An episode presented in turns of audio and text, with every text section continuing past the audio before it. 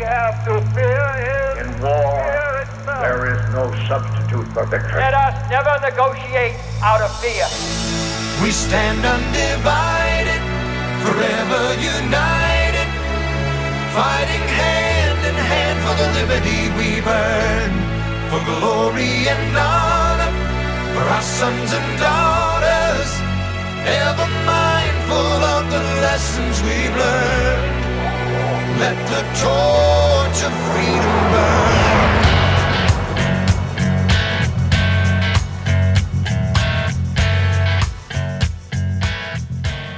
You found your way to the intersection of faith and politics. This is Wall Builders Live. Thanks so much for joining us today. Be sure and visit our websites at wallbuilders.com and wallbuilderslive.com. You can also send in your questions if you'd like us to address some questions about the founding fathers or some of the founding principles or founding documents and how those things apply today in our culture today. Be sure and send in your questions to radio at wallbuilders.com. That's radio at wallbuilders.com. We usually get to those on Thursdays. That's our Foundation of Freedom Thursday uh, program. Normally on Thursdays, we will tackle some issue uh, from the founding documents. It's our chance to dive in a little bit deeper there.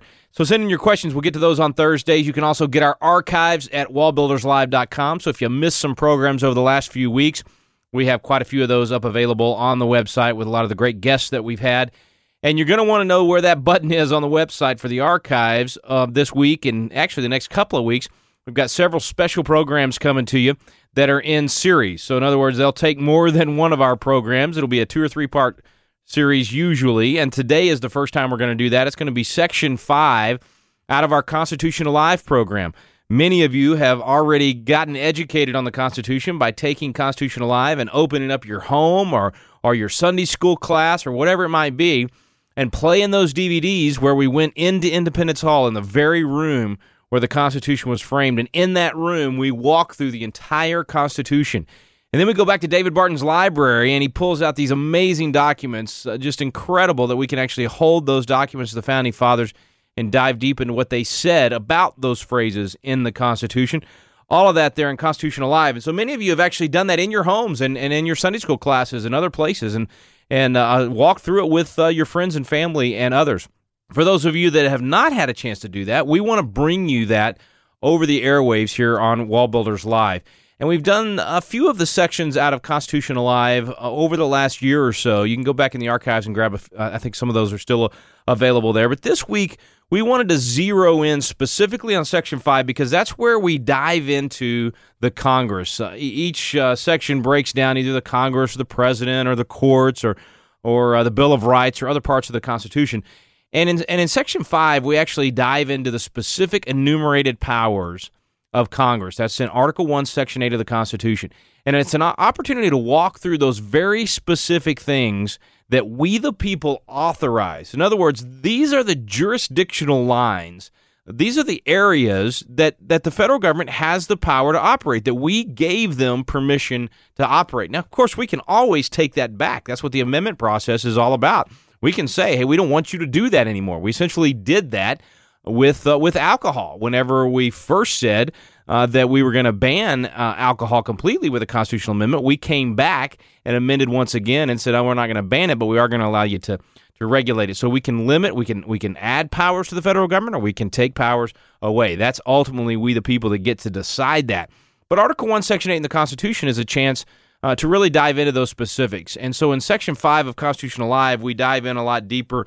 Um, it takes actually two full sections to get through the uh, the uh, Congress in Constitution Alive, but Section Five is more specifically to the enumerated powers. And the reason I'm I'm getting detailed on this uh, today and in, in, in describing what you're about to do is because this is one of the big questions as people are going into the presidential election: is which one of these candidates actually understands jurisdictions, actually understands the power that the Constitution gives to the federal government, and more importantly, the power it does not give to the federal government.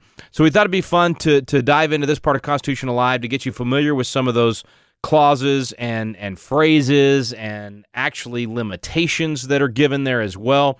Uh, you'll you'll find out in, in today's program even even some of the uh, specific enumerated powers that have been so distorted that we've allowed the federal government to do things that were they were never intended to do. And when you look at the plain language in the Constitution, it's not complicated. It's actually plain language. You'll realize just how bad out of control the federal government is and what the courts have allowed them to do. So let's just uh, jump right in. This is going to be a three part series. So we're not going to get done today, but between today, tomorrow, and the next day, those three parts put together will give you all of Section 5 out of Constitutional Alive. And if you really enjoy it, you can visit the website and uh, find out how to get the DVDs and the and the workbooks. You can get multiple workbooks and uh, share them with your friends and family. And, and again, like I said earlier, bring them into your living room and actually open it up and make a make a class right there in your home. That's what uh, patriotism is all about: is, is is learning your job as a citizen, learning my job as a citizen. That's what we've each got to be willing to do, and then go take action on that. Let's jump right in here. It's Constitution Alive, Section Five. Welcome back to Constitution Alive with David Barton and Rick Green. This is sort of part two on Article 1, Section 8. So we're going to get a little bit further into some of those clauses. We hit a couple of the most abused clauses Commerce Clause, uh, General Welfare Clause. There's a lot of clauses. What are some of the other clauses in the Constitution we need to be aware of? You know, clauses in the Constitution are really good because they tell us generally what we're about to learn or generally what the thing is. And Almost like a chapter heading for it that particular topic. If, if you say, oh, this guy's a U.S. Senator, well, now you know what he does. You- Yeah. You, you know something about him, and therefore you know how to talk to him about what he does. Or this guy's a pastor, or, or this, is a, this guy's a scientist who invented whatever. Once you get a title to something, you now have some area where you can work. And so I went through and wrote down some of the names of the clauses in the Constitution because just by naming the clause, as it's already named, these are common clause names, um, you get an idea of, of what's coming. So, Yeah. for example, the advice and consent clause. Well, that's going to deal with the powers of the Senate related to the president. He gets to advise and consent on nominees. You have the commerce clause. We, you talk some about that with loopholes. You have the Establishment Clause, which is going to come up in the Bill of Rights. There's the Establishment Clause, and there's the Free Exercise Clause in the Bill of Rights. You have the Exceptions Clause, which is going to be Article 3, which is going to tell you what you can take away from the courts. If you want something accepted from them, not accepted, not ACC, but Yeah. EX, you can do everything except this. Basically set That- aside that's from right. them, yeah. I'm not. You you cannot do this. That's an exception. Yeah. Then the exceptions clause. You have the, the full faith and credit clause, which is how come we accept contracts back and forth between states. So Yeah. a contract you make in Montana was is going to be valid in, in, in Mississippi or somewhere else in most cases. Uh, the general welfare clause. We've Oh talked boy, about we got to cover that again, man. But it's good for us to know what it really means, Yeah. so that when we hear that, we can say, "Whoa, time out! You guys are off off base here. That's not what it means." And some of these, so, so some of these are the actual language of This is the Constitution. actual language. Others are descriptions That's of that right. particular clause. Okay, That's right. So the necessary and proper clause. That's actual language. That's Yep, actual We're going to language. hit that one when we go back to Philly too. The origination clause, which this is one of the constitutional arms of self-defense that the founding fathers through the Constitution gave to Congress that puts a lot of cramp on the other two branches when they get out, but nobody uses anymore. But the origination clause is really good stuff. The supremacy clause, uh, which we're going to get to in Article 6 of the Constitution, the take care clause, that's Article 2, where the president is supposed to take care that the laws be faithfully executed. That's actual Constitution. yeah, so that's actual language. Yeah. Mhm. The takings clause, well, that's the Fifth Amendment to the Constitution. That is that is another one of those language clauses. The treaty clause, uh, we have the free exercise clause, the free speech clause, the free press clause, the free assembly clause, the petition clause, the self-incrimination clause, the impeachment clauses, the just compensation clause. These are really simple titles, and once you learn the Constitution, somebody uses one of those titles, you go, I know exactly what they're Yeah. talking. And that's what we're going to get some more of in this lesson. So we're going to jump back in for more of the details out of Article 1, Section 8, and we're going to get some questions from the class when we join them back at Independence Hall.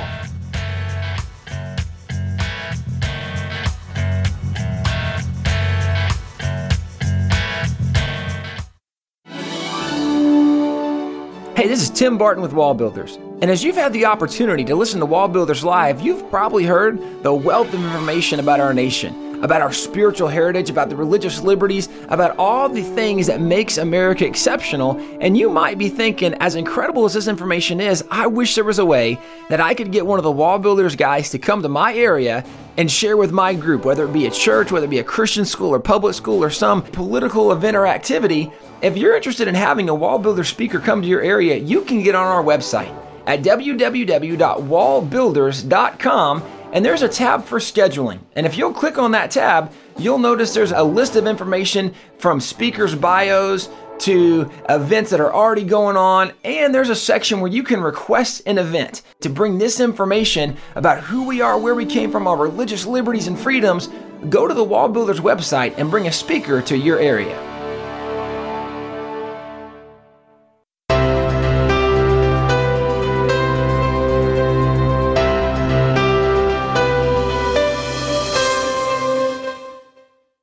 So for us to do our job, we got to know what's in there. We got to know what these enumerated powers are. So Commerce Clause is one that has been uh, obviously a loophole they've gone through. General welfare is one that they've gone through. I want to actually give you a small example. This is this is one that you wouldn't it's not a big loophole, but it really helps me to see just how far Congress has gone from plain language. Have you ever heard anybody say the Constitution is too hard uh, to understand? The language is just too old. We just can't read it. It's just let's just look at the plain language of the Constitution on a particular issue. It's, uh, it's going to be the third, I think a fourth from the top on page 14. You'll jump over there with me. This is after post office and post roads and counterfeiting and that sort of thing. It's the fourth from the top. And I'm actually going to ask for a volunteer. I want to get somebody to, to read this language, fourth paragraph from the top, that talks about to promote the progress. Who wants to be my volunteer tonight and stand up and read this clause for me? To promote the progress of science and useful arts. Stop! Because there's a period there, right? se- There is. No. Oh, I'm sorry. There's no period there. Go ahead. I can't imagine why I would have thought there was a period there. We'll come back to that. Go ahead. By securing for limited times to authors and inventors the exclusive right to their respective writings and discoveries. Interesting. So no period. Now, if there was a period there, um, you could probably say Congress can do whatever it wants to promote the progress of science and useful arts. It's a period. These guys said Congress gets to decide how they want to promote the progress of science. The only way they're limited in that is they have to come home and answer to us, right? We may not like them doing certain things. We can vote them out if that's the case. But it's the power if there's a period there. No period there. So after that comma, it actually tells us the only constitutional way that Congress can promote the progress of science and useful arts. What are we talking about here? Copyrights, patents, trademarks, right? We're talking about protecting your property. We're talking about the best way to promote the progress of science and useful arts is to pr- uh, protect the system, the general welfare. We're back to that whole concept. Protect the system. Provide the individual with a legal system that allows them to own their property and protect it and profit from it. That's all they're talking about here. But today, man, it's like we've got a period there because they're spending money promoting the progress of science and useful arts. They're spending 30 billion over here and 30 billion over there on science, on Big Bird and Ernie and, and, and, and Elmo, on you know Sesame Street and, and NPR and all these things because they say they're promoting the progress of science and useful arts. And I'm just confused because I don't understand how they have the power to do it in the first place. It doesn't tell them they can do it. It says that the only thing they can do is protect the invention. And there's a reason these guys did that. I mean, you had one of the greatest inventors in American history sitting here, Benjamin Franklin. And he didn't say, hey, let's use the government to go invent things and, and, and, and fund science and all that. They said not to do that. Why? Because they understood the basic concept that a bureaucrat, a government, will not make better decisions than individuals about what is a useful art about what is a good investment in terms of science. They understood from real life that government couldn't decide better than individuals. In fact, I think Congressman Bob McEwen probably has the best example I've ever heard. He said, You know, if, if, if I take a $100 and I'm going to go buy me something, I'm going to I'm going to be concerned about two things price, it's my money, right? And quality, because I'm going to use it. I'm going to be the one actually using that thing. So those two things are very important to me. But, but if I'm going to go out and I'm going to buy something, for, well, what's your name, ma'am? Mary? Okay, Mary, let's say I'm going to go buy something for you, and I'm going to spend that same $100. Is price still important to me? Yeah, it's still my money, right? Is quality as important to me? Sorry, Mary. You're going to use it, not me. So quality's that's a little bit important because I don't want to think Mary to think I'm a total jerk, but I'm not going to be quite as worried if I'm not the one using it. But now here's the kicker. What happens if, tell me your name again? Ruth Ann. Do you know Mary? Okay, good. Ruth Ann, I've got to, man, I got to, I got to run right after we're done with the class. I'm flying back home, and I can't, I don't have time to go buy. If I give you $100, will you go buy Mary something for me? Okay, please don't come ask me for $100 after this, because I'm not giving it to you. But it's just an example. We're make believing here. All right, so let's say she's going to go out and spend $100 on Mary for me with my money. Is price important to her? No, it's my money. Is quality important to her? No, she doesn't know Mary, and she doesn't ever going to talk to Mary again. Price, friends, every government transaction fits that model right there. Government takes money from one to spend on someone else, so price and quality never matter. That's why you don't want government doing anything outside its jurisdiction. It's a, you know, if you want to use the phrase necessary evil, I'm not anti-government. You need government to do certain things. Take the military. We just, we're going to see a ton of things here in Article 1, Section 8. I want to be the biggest, baddest nation on the planet, right? I want peace through strength. So if they have to spend trillions of dollars to do that, that's okay because it's a proper function of government. It's in the proper jurisdiction of what they're supposed to do.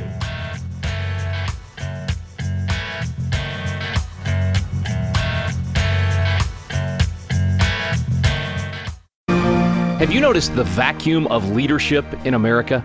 We're looking around for leaders of principle to step up, and too often, no one is there. God is raising up a generation of young leaders with a passion for impacting the world around them. They're crying out for the mentorship and leadership training they need. Patriot Academy was created to meet that need. Patriot Academy graduates now serve in state capitals around America, in the halls of Congress, in business, in the film industry, in the pulpit, and every area of the culture. They're leading effectively and impacting the world around them. Patriot Academy is now expanding across the nation, and now's your chance to experience this life changing week that trains champions to change the world. Visit patriotacademy.com for dates and locations. Our core program is still for young leaders 16 to 25 years old, but we also now have a citizen track for adults. So visit the website today to learn more. Help us fill the void of leadership in America. Join us in training champions to change the world at patriotacademy.com.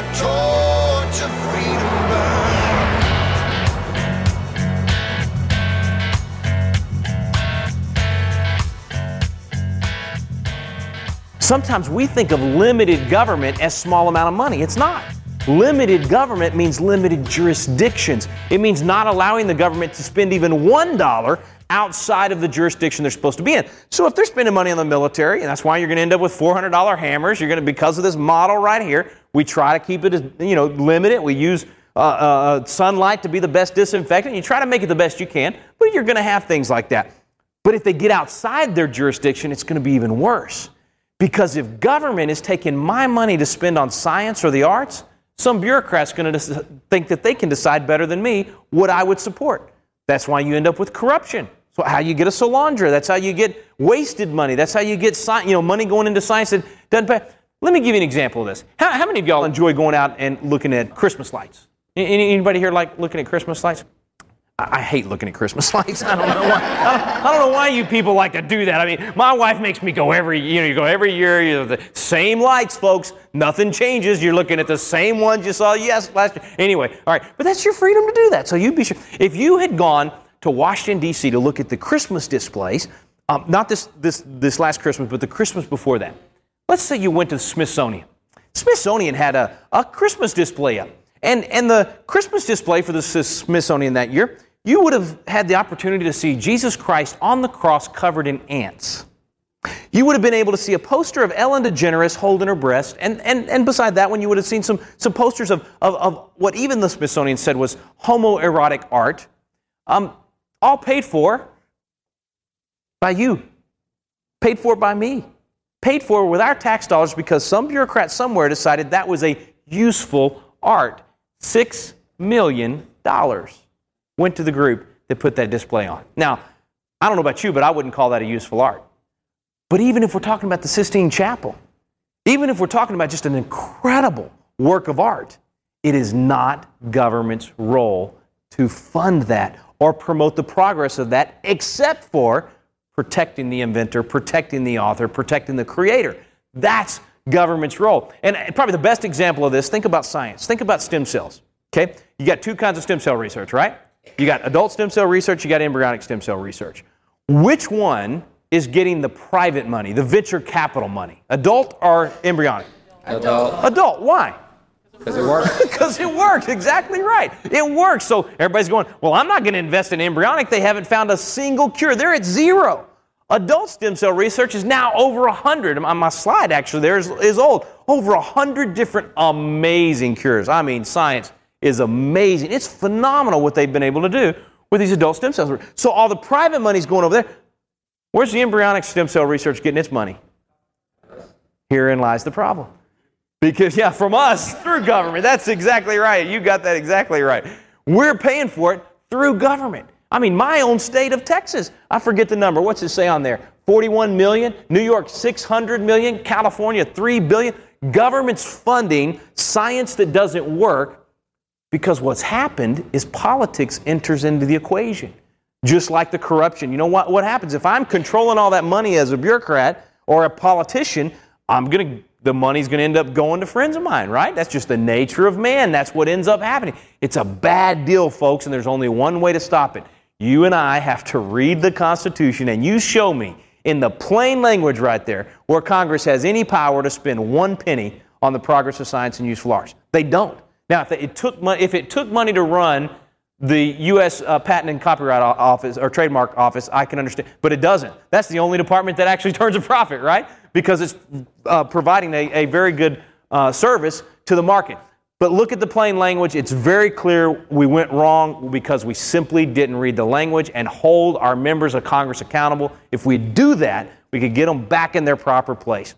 I'm going to skip a couple of things here and, and, and get ready to close us out on Article 1, Section 8. But please take a note of that one you see on the screen right there. To constitute tribunals inferior to the Supreme Court. We're going to come back to that when we get over into Article 3.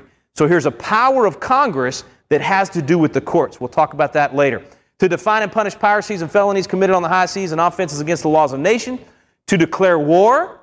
Here's three different things to declare war, grant letters of marque and reprisal, and make rules concerning captures on land and water. Just a quick point on to declare war. How does it say we'll declare war? Doesn't say. It's exactly right. There's no description, there's no special piece of paper.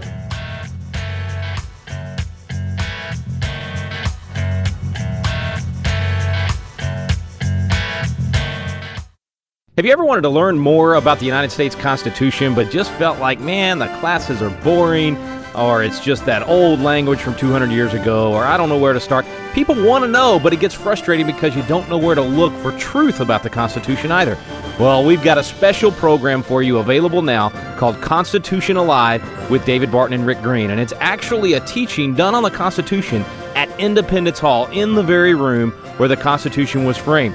We take you both to Philadelphia, the cradle of liberty and Independence Hall, and to the Wall Builders Library, where David Barton brings the history to life to teach the original intent of our founding fathers. We call it the Quick Start Guide to the Constitution because in just a few hours through these videos, you will learn the Citizen's Guide to America's Constitution. You'll learn what you need to do to help save our constitutional republic. It's fun, it's entertaining, and it's going to inspire you to do your part to preserve freedom for future generations. It's called Constitution Alive with David Barton and Rick Green. You can find out more information on our website now at wallbuilders.com. Let the torch of freedom burn.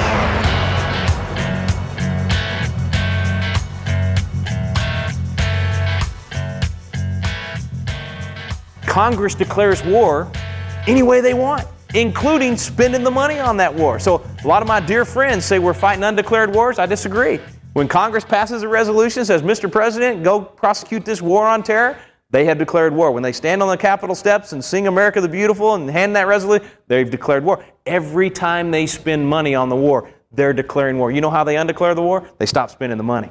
And they've got the power of the purse. They can do that and say, we're going to give you enough to bring the troops home. That's it. So declare war is, I think, gets uh, distorted in our minds today. We try to complicate it. When you look at the Constitution itself, it's not complicated. They have the power to declare war. They can do it any way they want. Last thing on that section, grant letters of marque and reprisal. That might sound weird to us today. I want you to try to put yourself in these shoes, in these chairs, if you will.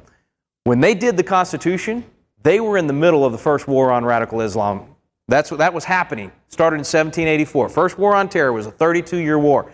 I didn't know that. I'll just tell you, I, I, had, I, I didn't remember anything I learned in school about this. I was actually sitting on a radio program, And, and, uh, and, and David Barton says to me, we're talking about a, uh, there was a Muslim that was elected to Congress out of uh, Minnesota, and he got sworn in on the Koran. I don't know if y'all remember the picture. And it was Thomas Jefferson's Koran. Jefferson had a beautiful copy of the Koran, big, big two volume uh, set. And, and so Congressman Ellison was sworn in on the Koran. We were getting calls, people saying, well, can he do that? He can't do that, can he? We said, no, of course he can. It's his choice. Not sure it's a good idea when we're at war with radical Islam, but hey, if he wants to do it, that's his choice. Uh, but the second question was Thomas Jefferson had a Koran. Why did Jefferson was was Jefferson Muslim? And everybody was calling in and asking.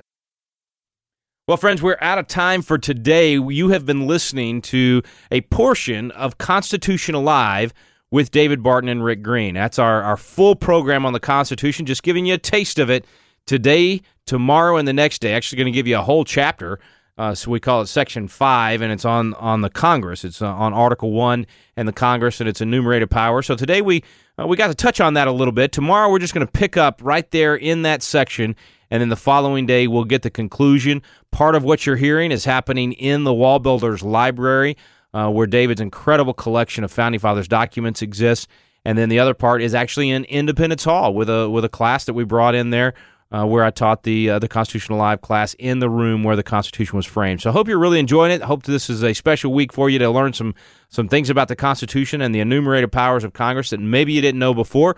Or maybe if you knew some of these things, now we're equipping you on how to educate others about them as well and how to hold your public servants accountable on these issues as well. Now, let's get educated as citizens and we can restore this constitutional republic and pass it intact to the next generation. Don't miss tomorrow. We'll pick up right where we left off today at a Constitution Alive. You've been listening to Wall Live. We stand undivided,